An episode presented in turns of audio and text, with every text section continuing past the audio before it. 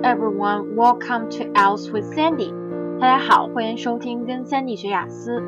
那在我们今天的这一期声音控大咖秀里面，我们又邀请到了一位嘉宾，也是我们在英语流利说上的这个用户朋友，他的这个发音非常棒啊，同时也向大家大力的推荐这个英语流利说这款手机软件，我们可以在上面进行跟读练习，而且可以分享到朋友圈。比如说你每一次进行的这个话题发音练习，那你也可可以得到三 D 老师的这个亲自的指导。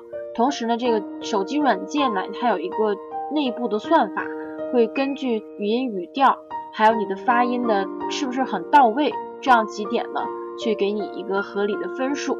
这个分数呢，你也可以分享到微信上面，供你的朋友圈里的人呢去膜拜你也好，或者给你一些鼓励等等。好了，那我们言归正传，今天我们的嘉宾是非常可爱、非常清新的英伦范儿十足的这样的一个女神，她的名字叫做 Spencer。So welcome Spencer。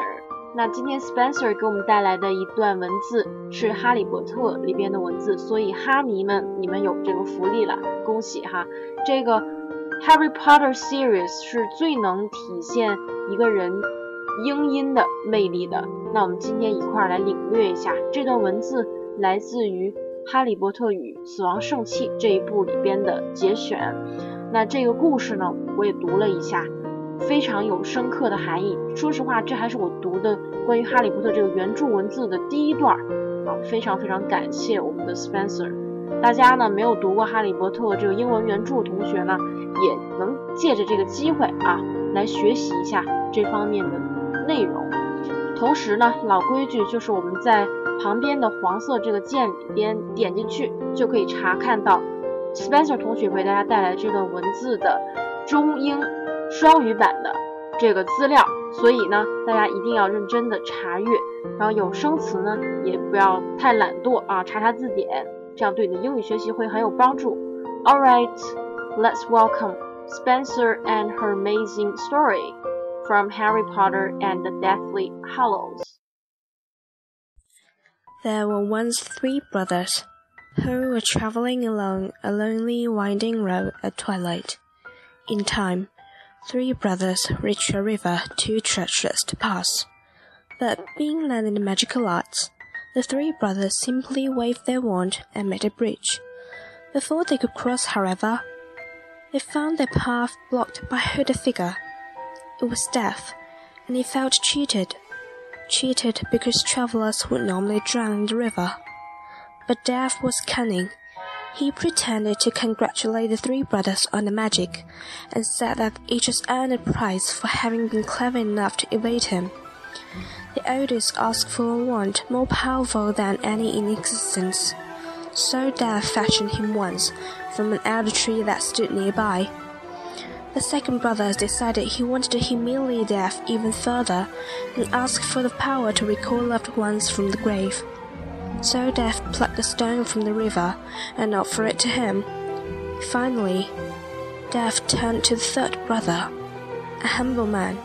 He asked for something that would allow him to go far from that place without being followed by Death. And so it was that Death reluctantly handed over his own cloak of invisibility first brother traveled to a distant village where, with the Elder Wand in hand, he killed a wizard with one whom he was once quarreled. Drunk with the power that the Elder Wand had given him, he bragged of his invisibility. But that night, another wizard stole the wand and sealed the brother's throat for good measure. And so Death took the first brother for his own. The second brother journeyed to his home where he took the stone and turned it thrice in hand. To his delight, the girl he'd once hoped to marry before her untimely death appeared before him. Yet soon she turned sad and cold, for she did not belong to the mortal world. Driven mad with hopeless longing, the second brother killed himself so as to join her, and so death took the second brother. As for the third brother, Death searched for many years but was never able to find him. Only when he attained a great age, the youngest brother shed the cloak of invisibility, and gave it to his son.